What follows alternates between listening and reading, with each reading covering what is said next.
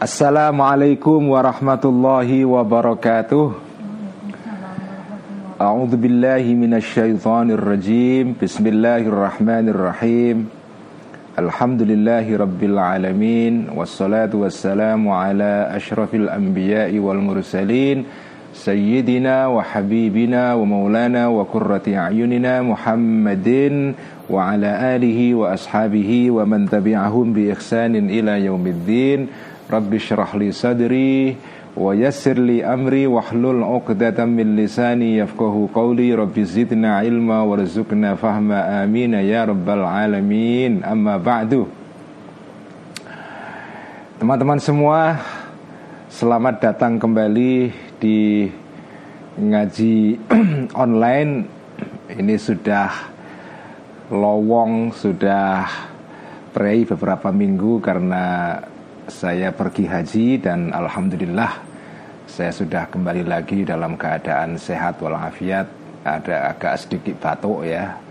Tetapi alhamdulillah berkat doa semua santri online saya bisa menyelenggarakan semua ibadah haji manasiknya dengan uh, lancar dan saya mendoakan di tanah suci baik di Makkah maupun di Madinah semua santri online saya doakan semuanya dan mari kita mulai ngaji kembali malam ini. Semoga setelah ini tidak ada libur panjang lagi. Tetapi malam ini agak sedikit beda karena ada gangguan teknis. Uh, belum bisa ngaji dengan tampilan seperti biasa karena alatnya lagi ada ada masalah karena kemarin sedang di uh, oprek-oprek oleh uh, Pak Dimung Pariono uh, ditertibkan tapi setelah ditertibkan malah nggak tertib ini. Setelah ditertibkan malah nggak tertib ini. Uh, adminnya uh, agak sedikit lupa karena sudah lama tidak ngaji jadi jadi malam ini belum bisa ngaji dengan tampilan seperti biasa jadi tampilan kembali ke tampilan yang jadul tampilan yang jadul. jadi supaya kita tidak libur lama-lama, jadi kita mulai kembali ngaji uh, Faisal Tafriqah ya, kembali lagi malam ini. Dan seperti biasa, mari kita mulai ngaji kita dengan hadiah Al-Fatihah kepada junjungan kita Nabi besar Muhammad sallallahu alaihi wasallam kepada para istri-istrinya, keluarganya, para sahabat tabi'in dan tabi'ut tabi'in.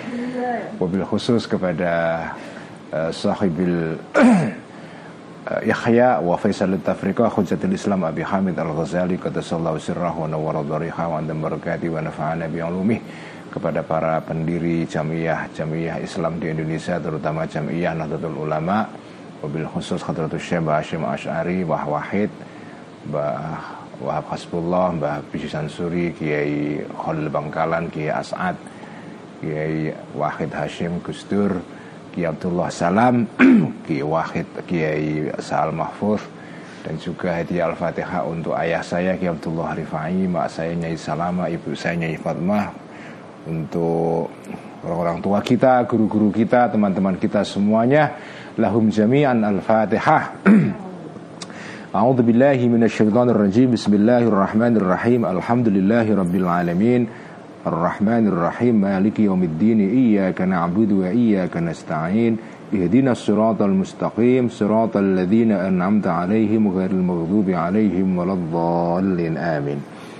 بسم الله الرحمن الرحيم قال المؤلف رحمه الله تعالى ونفعنا به وبعلمه في الدارين آمين ربي يسر وأعين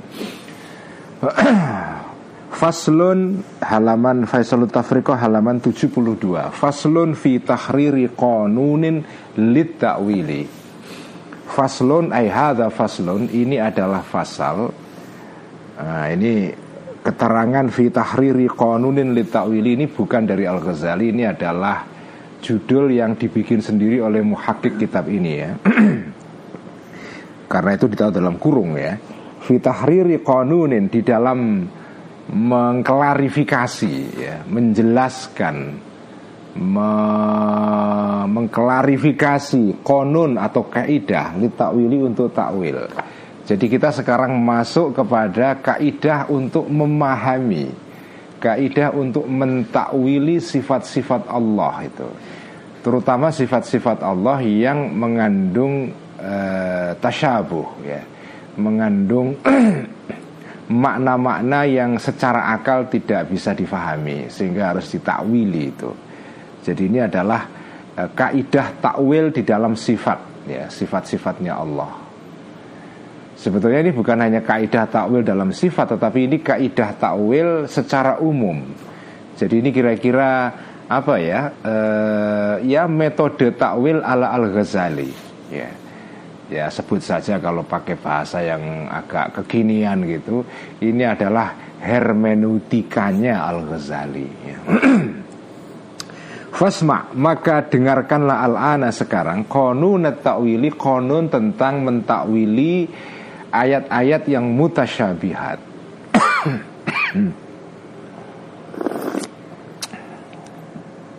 Fakat arafta Maka sungguh telah mengetahui engkau ittifaqal ittifaqal firaqi sepakatnya konsensusnya para kelompok-kelompok dalam Islam firqah-firqah dalam Islam. Ada Asyariyah ada Mu'tazilah ada pengikut Imam Ahmad Ibnu Hambal dan seterusnya ya.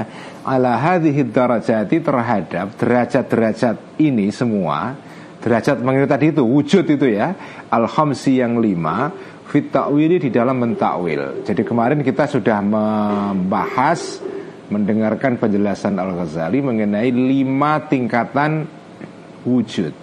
Ada wujud zati ada wujud hissi khayali akli dan syabahi lima ini.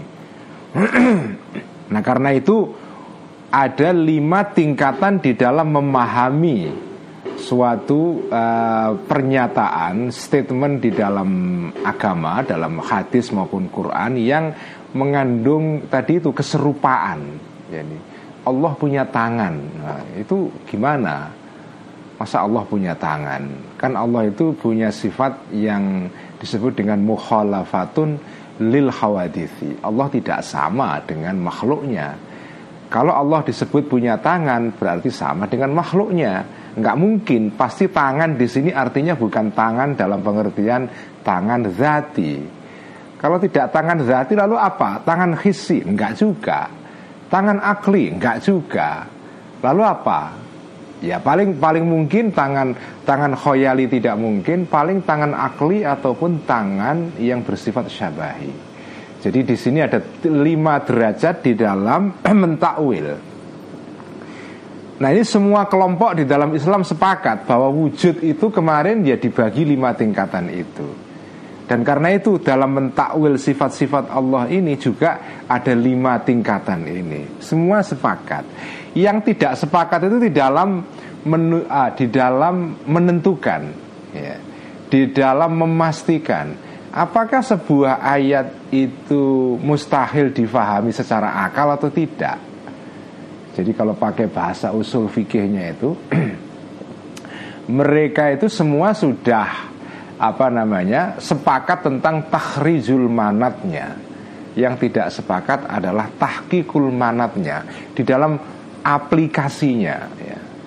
Kaidahnya ada lima tingkatan sepakat, tetapi ketika diaplikasikan di dalam misalnya ayat atau hadis tertentu, ya, bagi misalnya kelompok hambali oh enggak ya ayat ini atau hadis ini maknanya tidak mutasyabihat bisa kita pahami secara apa adanya tidak perlu menggunakan takwil takwil seperti ini nah di situ tetapi bahwa ada lima tingkatan wujud bahwa ada lima tingkatan takwil itu semua sepakat.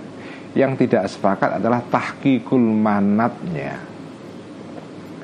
Yaitu bagaimana mengaplikasikan e, kaidah tadi itu di dalam kasus yang konkret itu. Ya itu masalahnya memang.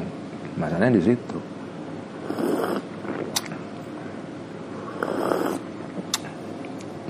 Wa anna kulla syai'in dan mereka sepakat juga bahwa sesungguhnya setiap sesuatu atau semua sesuatu semua hal min dari lima tadi itu derajat yang lima tadi itu laisa min hayyizit takdibi tidak termasuk di dalam golongan di dalam kandungan pembohongan.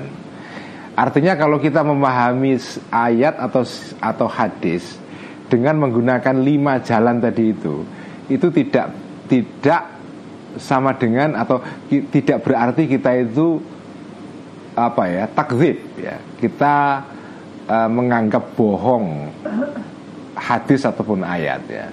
Jadi kalau misalnya beginilah ya. ada pernyataan dalam Al-Qur'an yadullahi fauqa tangannya Allah di atas tangannya para makhluknya ya, atau di tangan di, di atas tangannya orang-orang atau para makhluk orang-orangnya anas ya. Nah tangannya Allah ini kan tidak mungkin difahami secara zati karena nggak mungkin Allah itu punya tangan dalam bentuk fisik ya. Tidak mungkin juga difahami tangan Allah ini sebagai wujud khisi nggak bisa. Khoyali nggak bisa. Paling bisa difahami sebagai tangan akli ataupun syabahi tangan di sini bukan tangan bentuk tangan fisik tetapi kekuasaan nah ketika kita memahami tangannya Allah bukan sebagai tangan yang zati tapi tangan sebagai tangan yang apa ya uh, majazi ya, bukan hakiki yaitu tangan sebagai pengertiannya sebagai kekuasaan itu. Nah, ketika kita memahami ayat seperti itu, itu tidak termasuk di dalam hayyizut takzib. Tidak bisa kita dikatakan, oh kamu kalau begitu tidak percaya Allah punya tangan karena kamu takwil. Enggak. Mentakwil seperti itu tidak berarti bahwa kita ini takzibul Quran. Kita menganggap Quran bohong. Enggak. Karena kita mencari jalan takwil supaya eh, maknanya ini tidak melawan hukum akal. Karena Allah secara secara rasional, secara akal tidak mungkin punya tangan. Dan juga secara Quran juga sama. Allah itu laisa kamitslihi syai'un. Allah tidak sama dengan makhluknya. Wattafaku dan sepakat para ulama atau semua ulama dari kelompok-kelompok yang berbeda-beda tadi itu al-firaq Aidon juga ala anna jawaza dzalika bahwa mungkinnya takwil dengan lima jalan tadi itu mau kufun tergantung ala qiyamil burhani atas adanya dalil atas berdirinya dalil tegaknya dalil artinya adanya dalil. Dalil terhadap apa? Ala istihalatil zahiri Terhadap muhalnya. Makna yang zohir Makna zohirnya tangan Yadullah tangan Allah Itu ya tangan dalam bentuk tangan fisik itu Itu makna zohirnya Tapi kalau tangan dalam pengertian zohir itu kita Pakai untuk memaknai ayat tadi itu nggak mungkin. Mustahil itu. Karena mustahil secara akal Ada kiamul burhan Ada ada dalil yang memustahilkan kita memaknai ayat ini dengan makna yang zohir ya.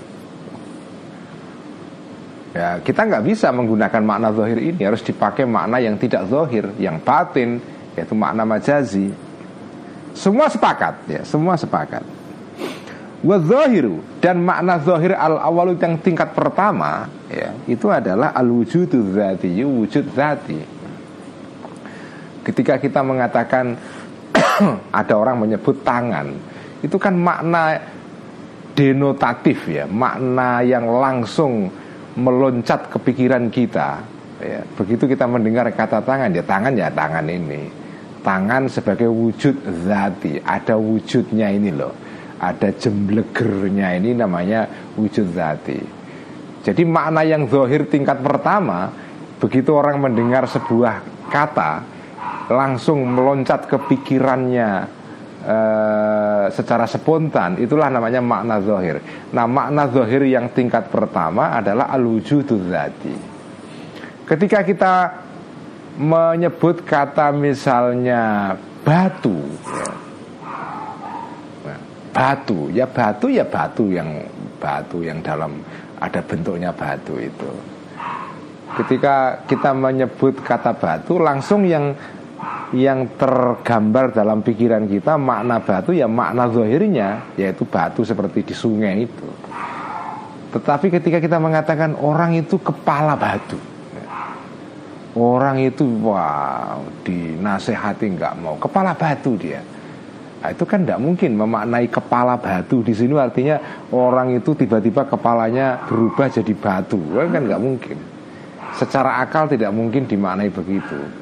Ada qiyamul burhan ala istihalatiz zahir. Ada dalil rasional ya yang menganggap nggak mungkin kepala batu batu di sini dimaknai dengan makna yang yang kok yang denotatif, makna tingkat pertama.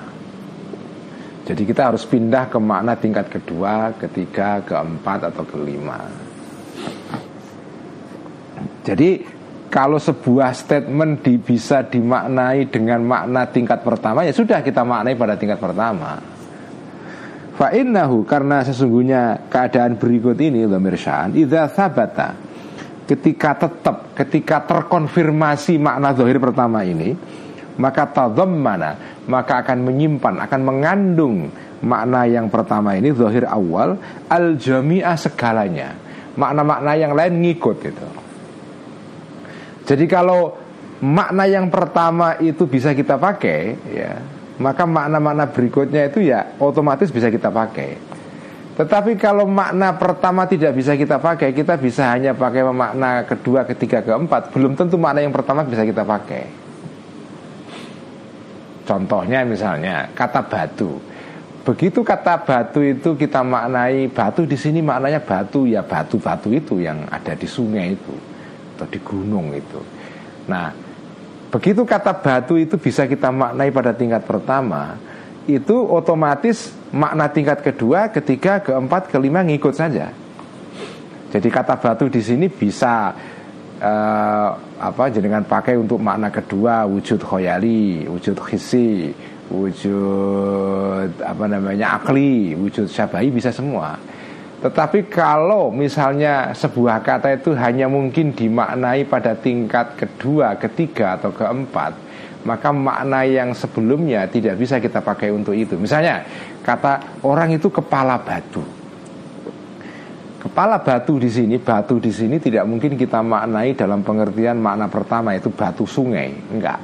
Batu di sini artinya adalah orang ini pekok, ya. Orang ini kekeh, tidak mau berubah pendapatnya, kepala batu.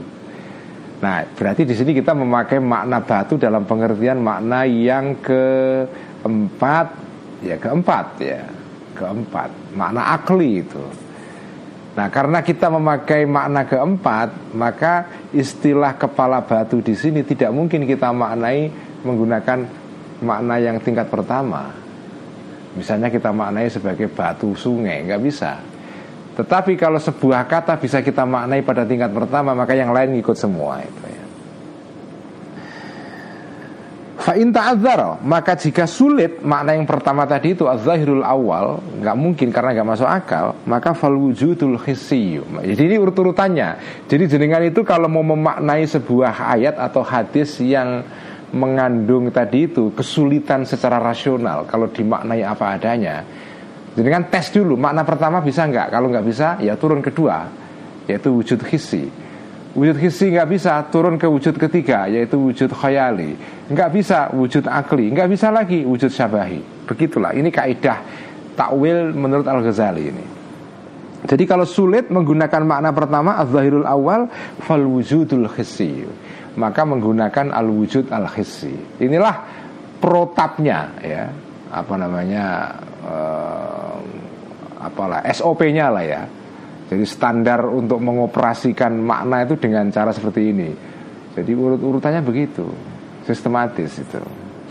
Fa'innahu maka sesungguhnya keadaan berikut ini insabata jika terkonfirmasi makna yang kedua yaitu al-wujudul hissi maka otomatis mana akan mengandung al-wujudul hissi ma makna-makna ba'dahu yang setelah wujud hissi makna ketiga, keempat, kelima. Begitu juga fa'in ta'adzar Maka jika sulit makna yang kedua Yaitu al-wujudul hissi Maka fal wujudul khayali Maka turun ke makna tingkat ketiga Yaitu wujud khayali. Awil akli atau wujud yang bersifat akli. Fa'in ta'adzar Maka jika susah uh, makna yang keempat ini al-wujudul akli maka falwujudus syabahiyu maka kita menggunakan makna yaitu wujud syabahi al-majaziyu yang bersifat majazi atau metaforis ya.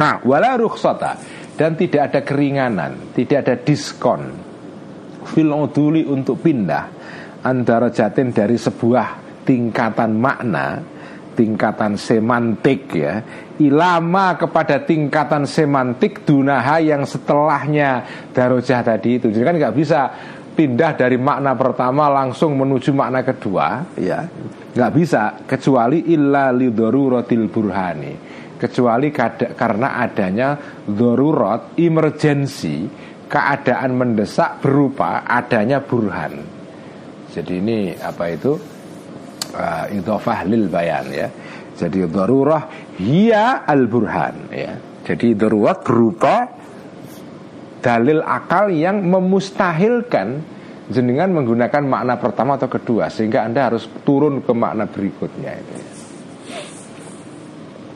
Inilah kaidah takwil ya. Ini kan ngajari kita untuk berpikir logis ini kan. Ya.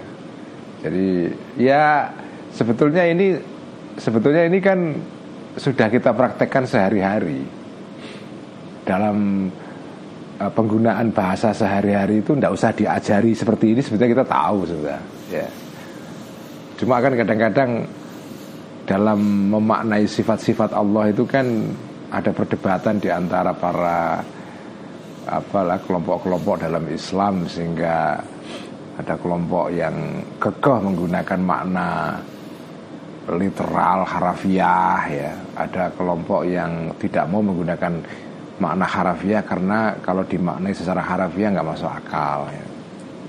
itu sudah kita praktekkan dalam kehidupan sehari-hari misalnya kita mengatakan ibu kota hmm. Jakarta adalah ibu kotanya Indonesia ya kan nggak mungkin kata ibu ibu kota itu istilah ibu di sini kan tidak mungkin kita maknai ibu dalam pengertian wujud zati yaitu ibu berupa mak. Orang yang melahirkan kita itu kan tidak bisa. Karena tidak mungkin dimaknai dengan makna tingkat pertama ya kita pindah ke makna tingkat kedua yaitu makna yang bersifat majazi bersifat metaforis kan itu sudah kita praktekkan kok ya karena Allah itu tidak mungkin punya tangan karena itu pernyataan Allah itu ya Yadullah itu itu nggak mungkin maknanya itu tangan Allah dalam pengertian wujud zati. Jadi kita harus pindah ke makna kedua yaitu wujud dites wujud hisi. Wujud hisi juga nggak mungkin. Ya, wujud hisi itu kan contohnya kemarin dalam kitab Faisal disebutkan ada orang mimpi. Mimpi melihat misalnya kota Mekah karena habis haji pulang ke Indonesia masih masih ketok-ketokan.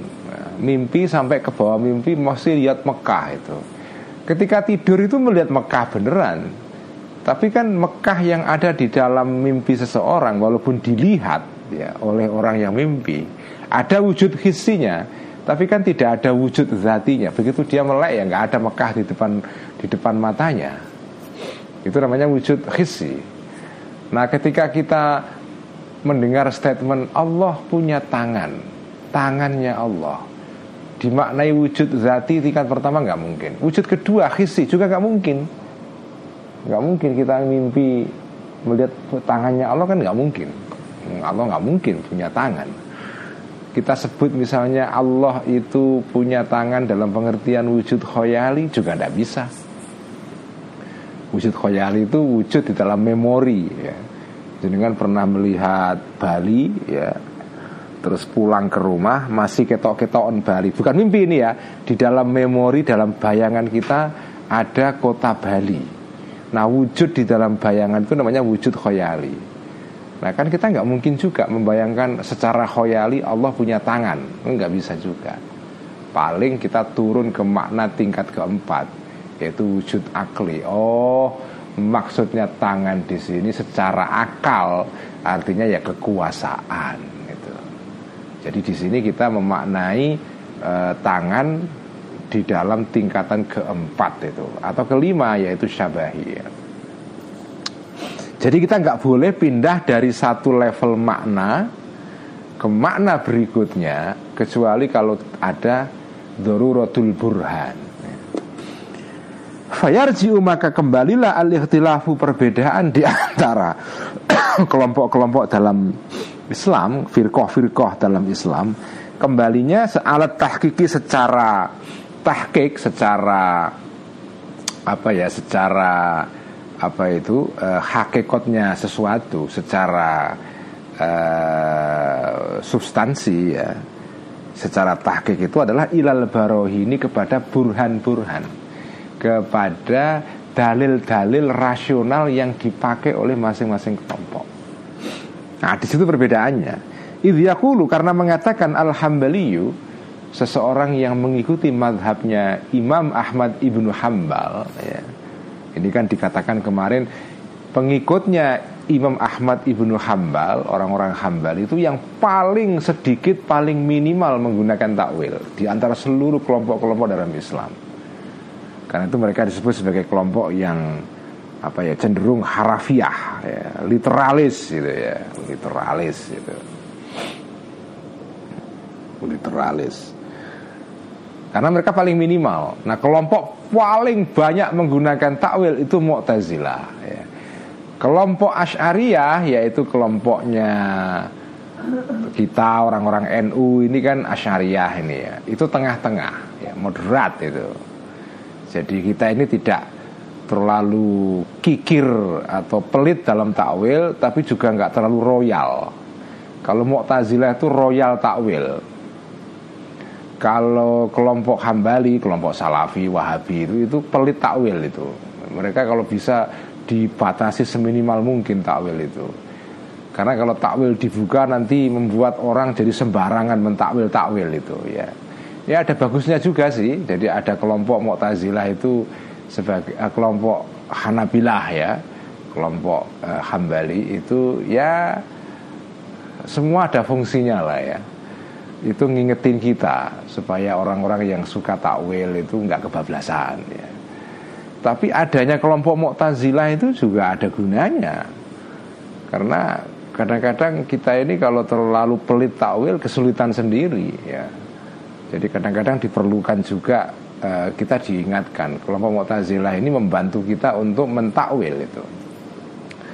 Nah kelompok tengah-tengah ini ya Asy'ariyah ya. Kelompok Asy'ariyah ini ya pengikutnya Imam Abdul Hasan Al Asy'ari ya. Ini sebetulnya substansi akidahnya itu akidahnya uh, orang-orang Hambali Bahkan Imam Al-Ashari sendiri mengatakan dalam beberapa kitabnya itu sebetulnya akidah beliau itu akidah orang salaf. Akidahnya Imam Ahmad Ibnu Hambal. Cuma cara kita menjelaskan dan memberikan argumentasi kepada kepada akidah ini menggunakan jalan yang rasional.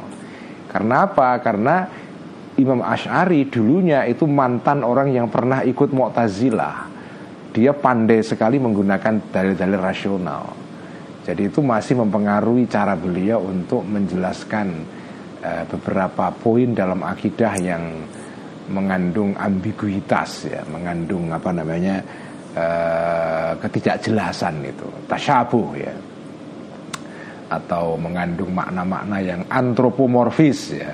Sifat-sifat Allah yang menyerupai manusia. Nah, itu ditakwil. Nah, itu Kekuatan madhab Ash'ari adalah di dalam menggunakan dalil-dalil yang bersifat rasional, burhan, untuk mendukung akidahnya orang salaf itu. Jadi bagi saya uh, akidah Asyariah ini akidah yang ya itulah masuk akal ya. Jadi memenuhi kebutuhan manusia modern. Karena nggak mungkin manusia itu ditahan-tahan untuk tidak eh, berpikir rasional, nggak bisa. Kalau kita itu sepenuhnya menggunakan pendekatan apa ya bila kaifa ya. Seperti uh, apa ya ya metodenya orang-orang salaf dulu ya bagus ya. Cuma kan peradaban manusia berkembang. Kecerdasan manusia juga berkembang, bacaan manusia berkembang. Nggak mungkin menahan, mengen, me, me, me, apa, menegasikan, menolak, menyangkal kebutuhan untuk berpikir rasional menggunakan pendekatan rasional itu tidak mungkin. Termasuk dalam bidang akidah ya. karena itu jalan Imam Ash'ari bagi saya itu jalan tengah yang lebih moderat masuk akal. Oke secara substansi kita memakai akidahnya orang salaf.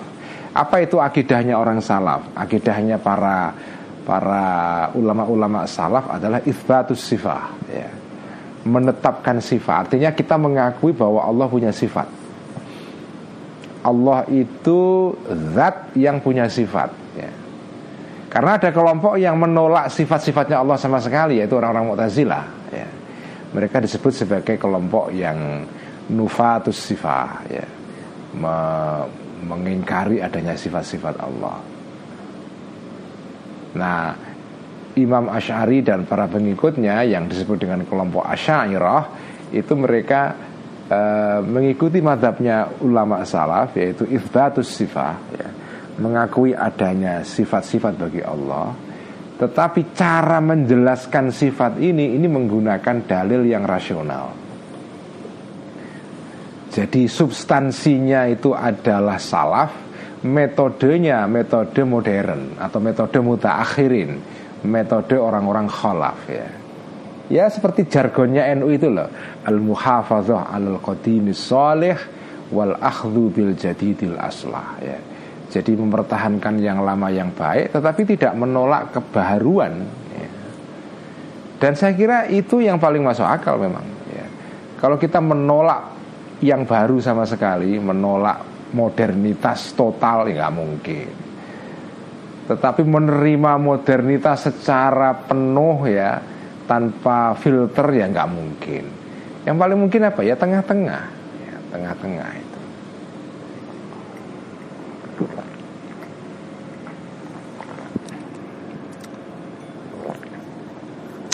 Jadi idhiyakulu karena mengatakan Alhamdulillah orang-orang yang mengikuti Imam Ahmad ibnu Hambal. Apa mereka mengatakan? La burhana, tidak ada dalil ya. Ala istihalati ikhtisasil bari terhadap muhalnya uh, dikhususkannya atau terkhusus terkhususkannya Allah al-Bari Allah yang Maha Pencipta dikhususi dengan apa? Biji hati faukin dengan uh, apa namanya dengan uh, arah apa namanya atas ya. Biji hati faukin bacanya faukin karena di sini atas itu dalam pengertian umum. Tapi kalau atas dalam pengertian atas tertentu maka fauku bacanya secara apa itu eh, di apa mabni ya. Dom.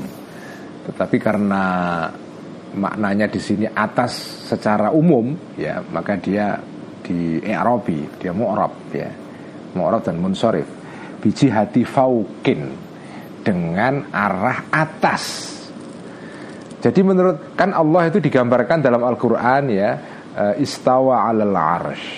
Allah itu berada di atas singgasana.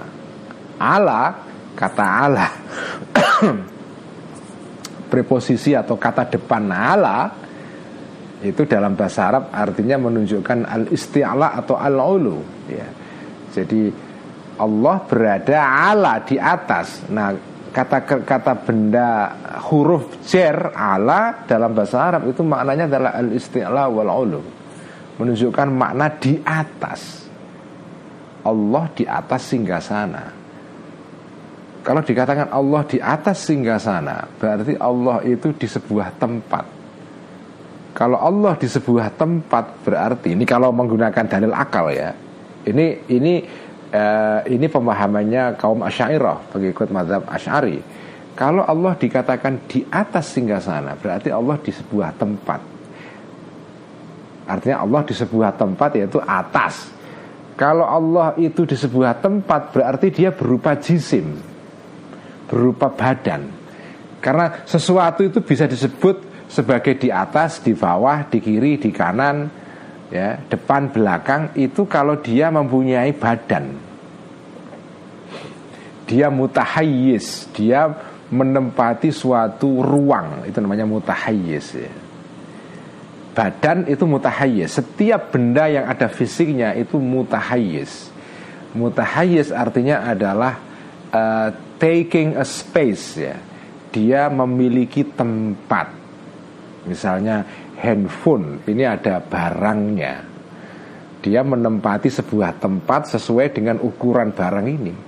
Dia punya hayyiz bahasa Arabnya itu hayyizun. Hayyiz artinya adalah ruang yang ditempati oleh suatu benda sesuai dengan ukuran benda itu. Itu namanya hayyizun. Nah benda yang punya hayyiz itu dia punya uh, punya dimensi arah itu atas bawah kiri kanan depan belakang itu ya. Jadi kalau Allah itu disebut di atas singgah sana berarti dia itu punya jisim. Itu kalau dimaknai secara harafiah ya. Makna pertama. Jadi makna pertamanya Allah di atas itu adalah sesuatu yang di atas itu adalah dia punya jisim, dia punya wujud fisikal wujud berupa barang fisik. Ya. itu makna Allah di pada tingkat pertama. Nah makna seperti ini menurut madhab asyari nggak mungkin. Karena itu istawa alal arsh tidak boleh dimaknai secara harafiah itu maksudnya. Karena itu harus turun ke makna tingkat berikutnya. Ditakwili. Itu kalau menurut madhab asyari. Tetapi kalau madhab hambali enggak nggak perlu ditakwili karena istilah Allah di atas singgah sana itu itu ya bisa kita maknai kita bisa kita pahami apa adanya. Nggak usah ditakwili. Itu kalau menurut madhab hambali. Karena itu madhab hambali mengatakan tidak usah mentakwili ayat uh, istawa alal arsh. Allah di atas apa itu singgah sana itu ya. Ini mungkin bagi orang-orang sekarang agak aneh Ngapain bicara sifat-sifat Allah sih ya apa gunanya itu? Apa gunanya? Ya menurut saya penting karena kita ini kita ini makhluknya Allah. Allah itu Tuhan kita yang kita sembah. Jadi kita harus mengenal siapa itu Allah. Nah salah satu jalan untuk mengenal Allah itu melalui tiga jalan. Ya? Cara kita berkenalan dengan Allah itu melalui tiga jalan. Pertama adalah melalui nama-nama Allah. Asmaullah itu tingkat pertama. Jadi kita mengenal Allah melalui nama-namanya. Dan nama itu melambangkan sifat-sifat juga sebetulnya. Yang kedua melalui sifat-sifatnya. Jadi sifatullah Yang terakhir melalui tindakan-tindakan Allah di alam raya ini Af'alullah Karena itu asma'ullah, sifatullah, af'alullah Itu penting sekali kita hayati sebagai seorang muslim Jenengan harus mengerti makna-makna asma'ullah. Minimal makna nama-nama Allah yang 99 Jadi Al-Ghazali itu punya kitab khusus tentang syarah al-asma'ul husna. Al, al apa itu? Al maqsadul asna fi syarhillah fi syarhi asma'illahil husna. Insyaallah nanti suatu saat saya baca itu. Risalah al-Ghazali mengenai uh, menerangkan mengenai sifat-sifat Allah. Atau asma Allah nama-nama Allah ya. Harus kenal jenengan. Kita nyembah Allah kok nggak kenal Allah gimana? Kita harus kenal nama Allah mengenal sifat-sifatnya Allah dan mengenal tindakan-tindakannya Allah. Segala hal yang ada di alam raya ini ini adalah akibat dari tindakan Allah Nah, itu itu harus kita pahami itu ya itu diterangkan nanti di dalam kitabnya Al Ghazali yang paling sederhana adalah Al Arba'in fi Usuluddin ya. Tentang akidah itu insya Allah nanti juga akan saya baca. Al Ghazali itu punya tiga kitab tentang akidah ini. Al Arba'in fi Usuluddin Al Iqtisad fil I'tiqad kemudian yang ketiga adalah uh, kitabnya judulnya adalah uh, saya lupa ya. Ada tiga kitab dalam bidang akidah itu. Nanti semua saya akan baca. Uh, mungkin akan saya mulai dulu dengan al iktisad fil i'tiqad. Itu yang keterangan mengenai akidah Asy'ariyah di dalam eh, perspektif Ghazalian Al Ghazali ya yang agak lengkap itu. Insya Allah nanti akan saya baca kitab itu juga. Eh, sehingga kita bisa memahami benar-benar bagaimana akidah Asy'ariyah ya yang kita ikuti karena mayoritas umat Islam di seluruh dunia saat ini itu masyarakat Sunni. Jadi dunia Islam itu terbagi dua, ada Syiah, ada Sunni, ada Syiah ya. Nah, masyarakat Sunni sebagian besar mayoritas itu adalah mengikuti akidahnya Imam Abdul Hasan Al Ashari. Ya. Meskipun jenengan ini tidak pak sadar ya, aku nggak pernah mengikuti Asyariah kok. Ya jangan nggak tahu aja. Tapi sebetulnya jenengan itu mewarisi akidah yang diterangkan oleh guru-guru sampean orang tua. Itu ya Asyariah akidah yang jenengan terima dari orang tua itu Asyariah ya. Nah ada masyarakat Sunni atau umat Muslim Sunni yang tidak mengikuti madhab Asyariah misalnya teman-teman Muhammadiyah ya. Itu tidak mengikuti madhab Asyariah ya Kemudian teman-teman Salafi itu tidak mengikuti madhab Asyariah Ya tidak apa-apa, kan tidak wajib mengikuti madhab Asyariah Cuma secara faktual, de facto Mayoritas umat Islam di dunia saat ini itu Sunni Ash'ari Ya, jadi kalau kita petakan gitu umat Islam sekarang ini Sunnah Sunni Syiah ya. Syiah minoritas ya, minoritas. Sebagian besar mereka ada di Iran, ada di sebagian negara-negara teluk seperti Saudi, eh, Bahrain ya, juga Kuwait, Emirat Arab itu masih banyak uh, Syiahnya. Kemudian di Irak juga banyak ya. Nah, tapi sebagian besar um, umat Islam itu adalah umat Islam Sunni. Nah, yang Sunni itu terbagi dua secara garis besar ya. Ada Sunni yang mengikuti madhab Ash'ariyah ada Sunni yang mengikuti madhab Maturidiyah. Nah ini Ash'ariyah Maturidiyah ini sebetulnya hampir sama. Bedanya adalah kalau umat Islam yang mengikuti madhab Ash'ariyah itu biasanya madhab fikihnya itu mengikuti madhab Syafi'i atau Maliki.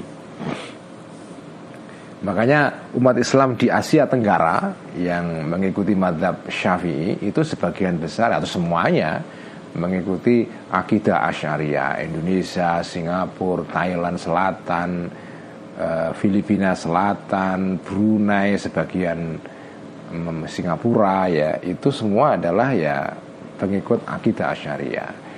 Atau mengikuti madhab Maliki ya.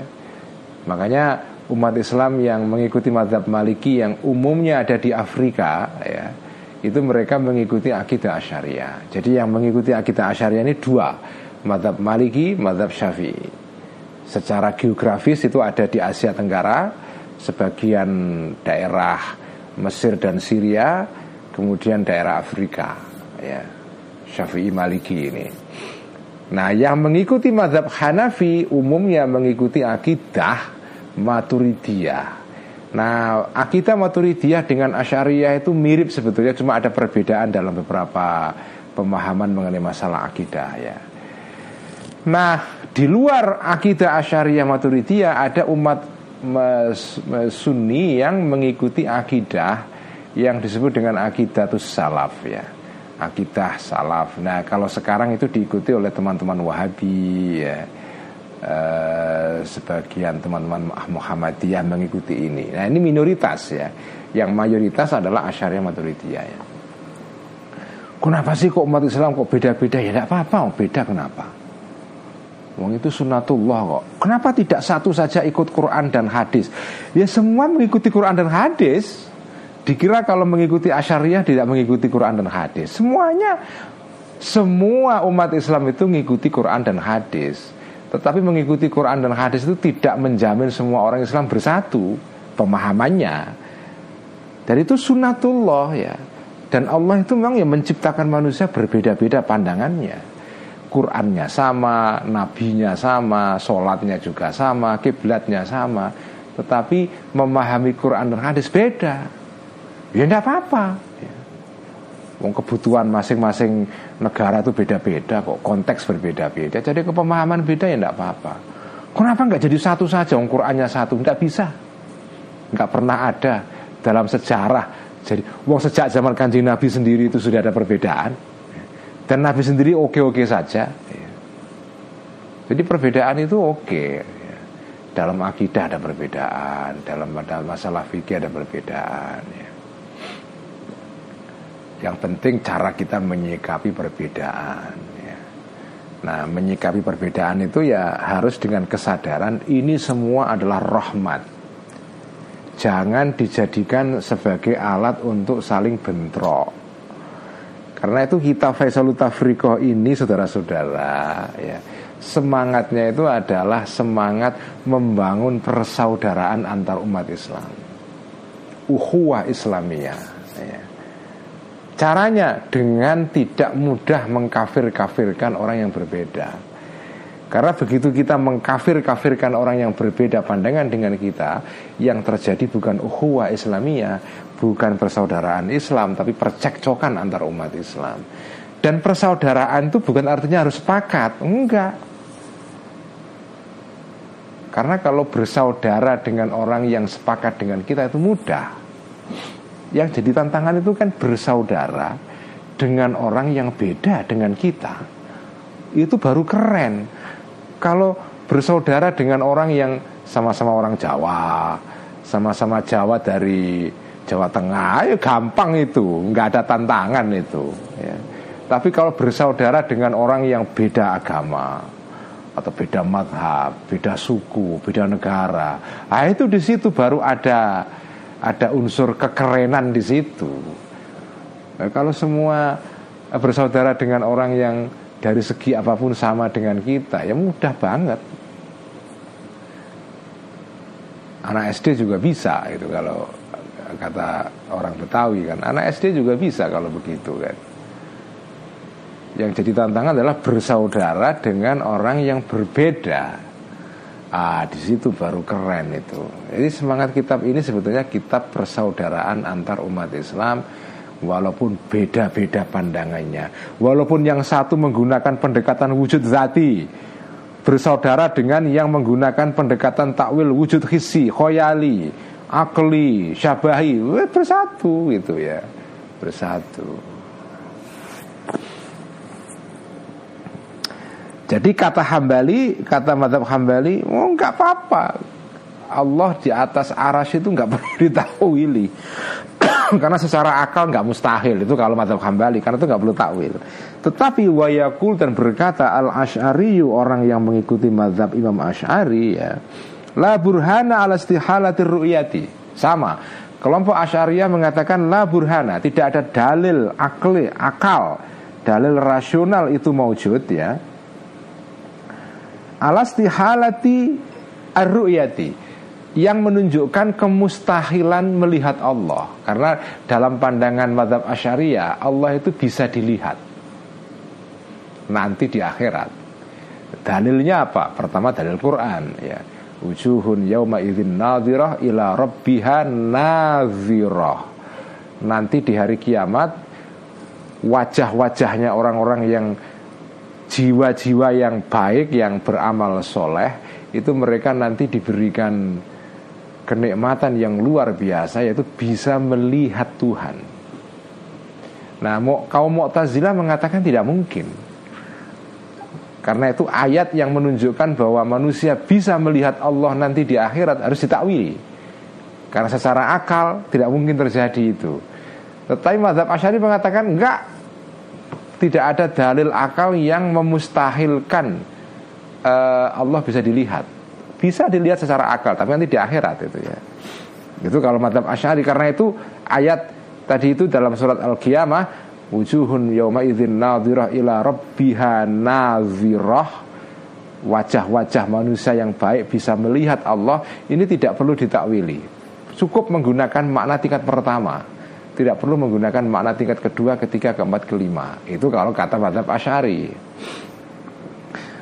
Jadi jadi masing-masing kelompok ini beda-beda pendapat soal soal adanya dalil akal yang menganggap ini ayat tertentu atau hadis tertentu ini mustahil difahami secara akal gitu aja.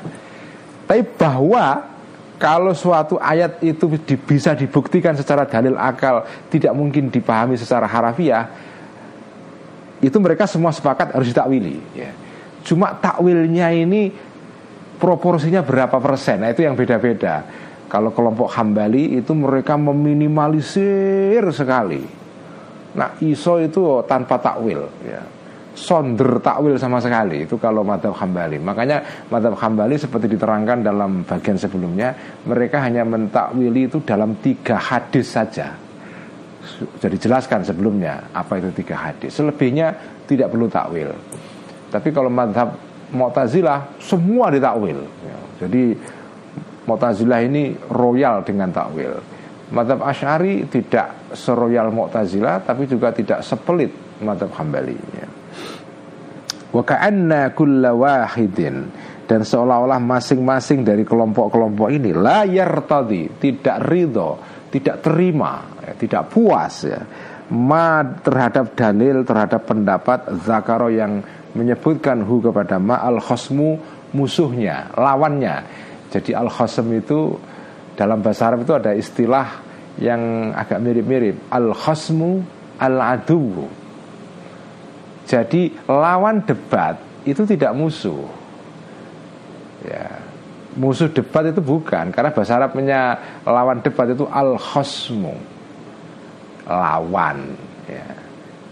Tapi bukan musuh ya debat biasa mereka bukan musuh mereka lawan atau partner dalam berdebat itu yaitu namanya al khosmu. Jadi masing-masing kelompok ini tidak tidak puas atau tidak setuju dengan apa yang dikemukakan oleh al khosmu oleh kelompok di seberangnya yaitu lawannya ya. Jadi lawan debat itu bukan musuh, bukan aduun. Bahasa Arab itu ada dua istilah, khosmun, aduun. Ya. Lawan debat itu bukan aduun, bukan musuh, tetapi bukan enemy. Ya, tetapi khosmun, opponent, lawan debat itu ya. Walayara dan tidak melihat ya kullawahidin hu kepada ma zakarahul khosmu dalilan sebagai dalil qati'an yang pasti ya. Nah, ini sekarang punchline-nya, kesimpulannya wa kaifa makana. Dan bagaimanapun ada sesuatu wa kaifa makana ay kanal amru ya. Di sini kananya kana tam tidak ada khobarnya wa kaifa makana. Dan bagaimanapun ada suatu perkara fala yang bagi ala kuli hal kira-kira gitu anyway fala yang bagi tidak seyukianya an yukafira mengkafirkan kullu farikin setiap kelompok khosmahu kepada lawannya farik. Beda pendapat boleh saja tapi nggak usah mengkafirkan. Bi an yaro dengan cara menganggap ya. Kullu farik hu kepada khosmahu goliton salah fil burhani di dalam e, mengemukakan burhan atau dalil. Makanya semangat kita Faisalut Tafriqah adalah mengajak kita untuk saling menghargai perbedaan. Ini kitab toleransi. Ya. Toleransi internal di antara kelompok-kelompok dalam Islam. Semangat kitab ini persis seperti uh, statement dan pernyataan Hadratus Syekh Mbah Hashim Asyari di dalam uh, Muqaddimah Konun Asasi. Ya di dalam mukaddimah konun asasinya Nahdlatul Ulama itu Mbah Hashim menulis khutbah yang agak panjang ya yang semangat dasarnya adalah mengajak semua umat Islam apa pun madhab dan kelompoknya untuk bersatu. Bersatu gitu ya.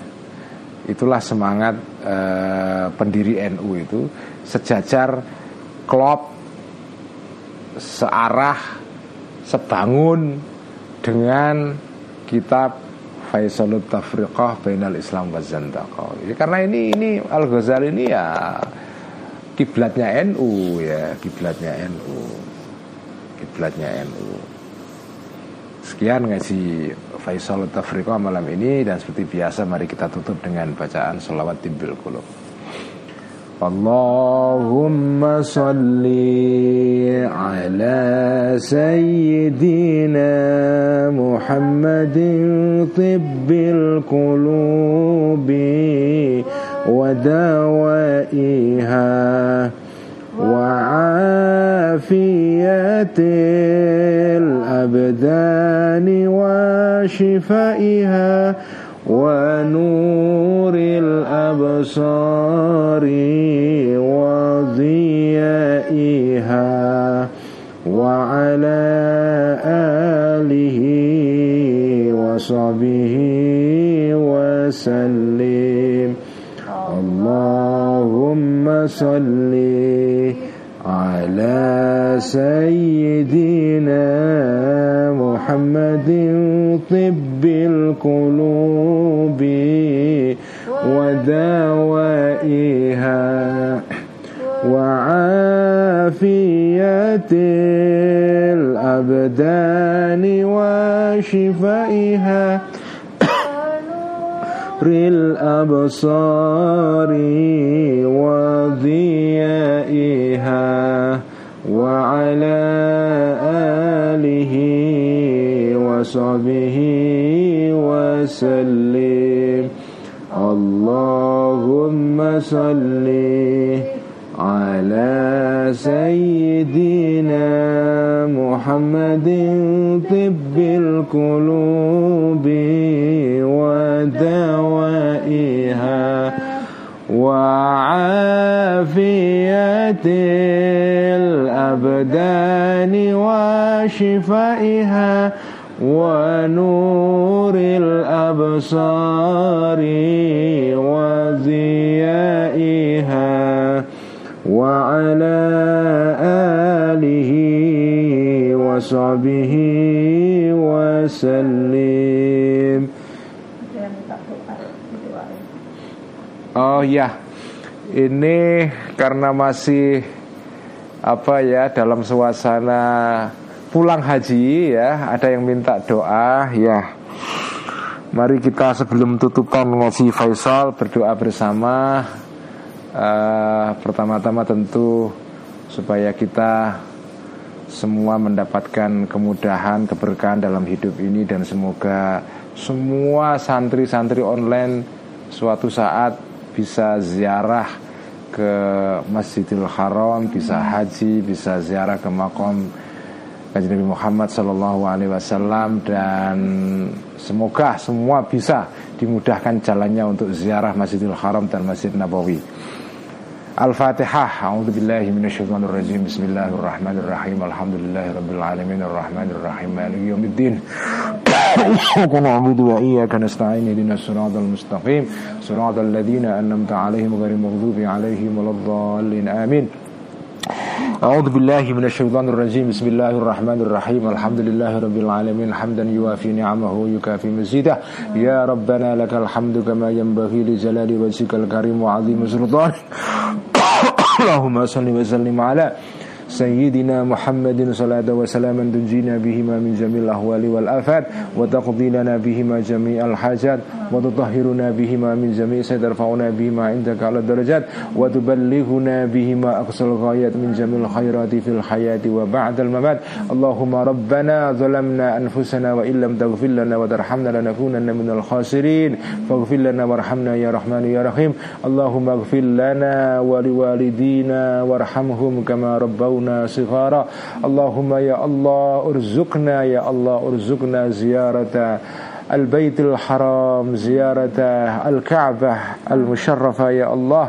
اللهم ارزقنا زيارة نبيك محمد صلى الله عليه وسلم. اللهم ارزقنا حجا مبرورا وسعيا مشكورا وذنبا مغفورا وتجادا لندفور اللهم يا الله بارك لنا في أهلنا وأولادنا وأزواجنا وآبائنا وأمهاتنا ومشايخنا. وبارك لنا في علومنا وبيوتنا وبلادنا وأمرائنا يا الله. وسلاطيننا يا الله برحمتك يا أرحم الراحمين.